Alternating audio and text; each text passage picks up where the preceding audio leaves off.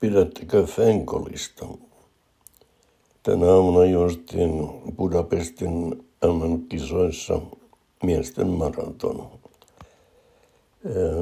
Sana maraton tulee kreikan kielestä sanasta maranto, joka tarkoittaa fenkolia. Maraton on kyllä Kreikassa. Antikin aikaan ei pidetty MM-kisoja, mutta olympialaisissa oli samoja lajeja, kuten nykyisinkin. Oli juoksua, pituushyppyä, heittoa ja heittoa. Maraton juoksua ei antikin olympialaisten ohjelmassa ollut. Se tuli mukaan vasta Atenan olympialaisissa vuonna 1896.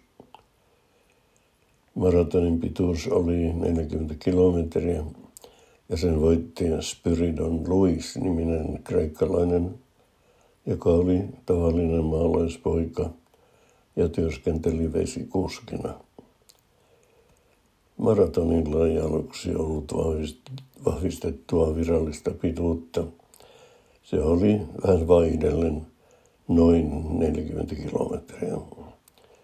Lontoon olympialaisissa vuonna 1908 pituus tarkentui 42 kilometriin ja 195 metriin, joka on matka Windsorin linnan pihasta White City stadionille kuninkaallisen loosin eteen.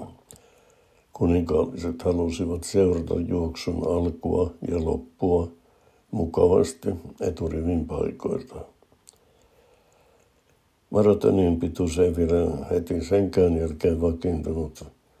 Vasta vuonna 1921 kansainvälinen yleisurheiluliitto IAAF vahvisti tuon 42 kilometriä 195 metriä maratonin viralliseksi pituudeksi.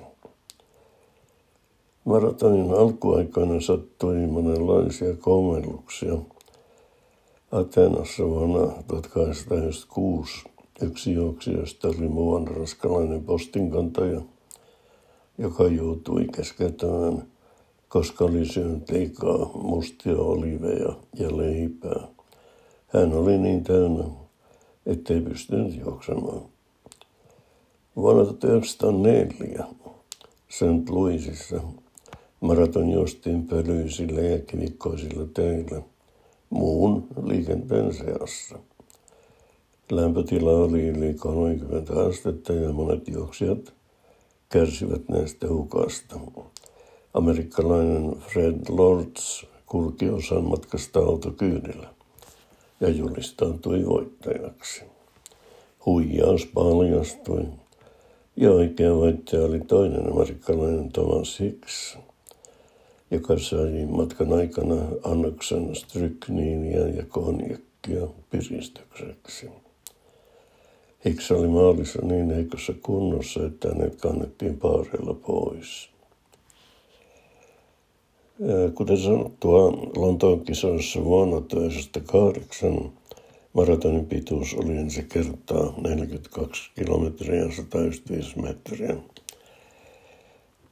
Sen voitti italialainen Dorando Pietri. Hän oli niin uupunut stadionille tullessaan, että kaatui useita kertoja ja menetti tajuntansa. Tuomarit auttoivat miehen ylös ja työnsivät hänet maaliviivan yli. Toiseksi tulleen juoksijan vaatimuksesta Pietri kuitenkin diskattiin. Hän sai lohdutuspalkinnon kultakellon kuningas Edward VII. Suomi oli ensimmäistä kertaa mukana maratonilla Tukholman kisoissa vuonna 1912 ja heti tuli kultaa. Sen voitti Kuopiossa nuoruutensa viettänyt Hannes Kolehmainen, joka oli ammatiltaan muurari.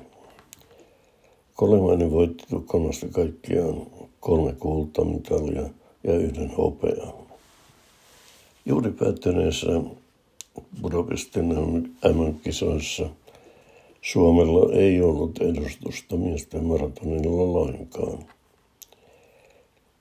Tiedätte varmaan, että kävelyssä pitää olla aina toinen jalka maassa. Mutta tiesittekö myös sen, että maratonilla on oltava molemmat jalat ilmassa?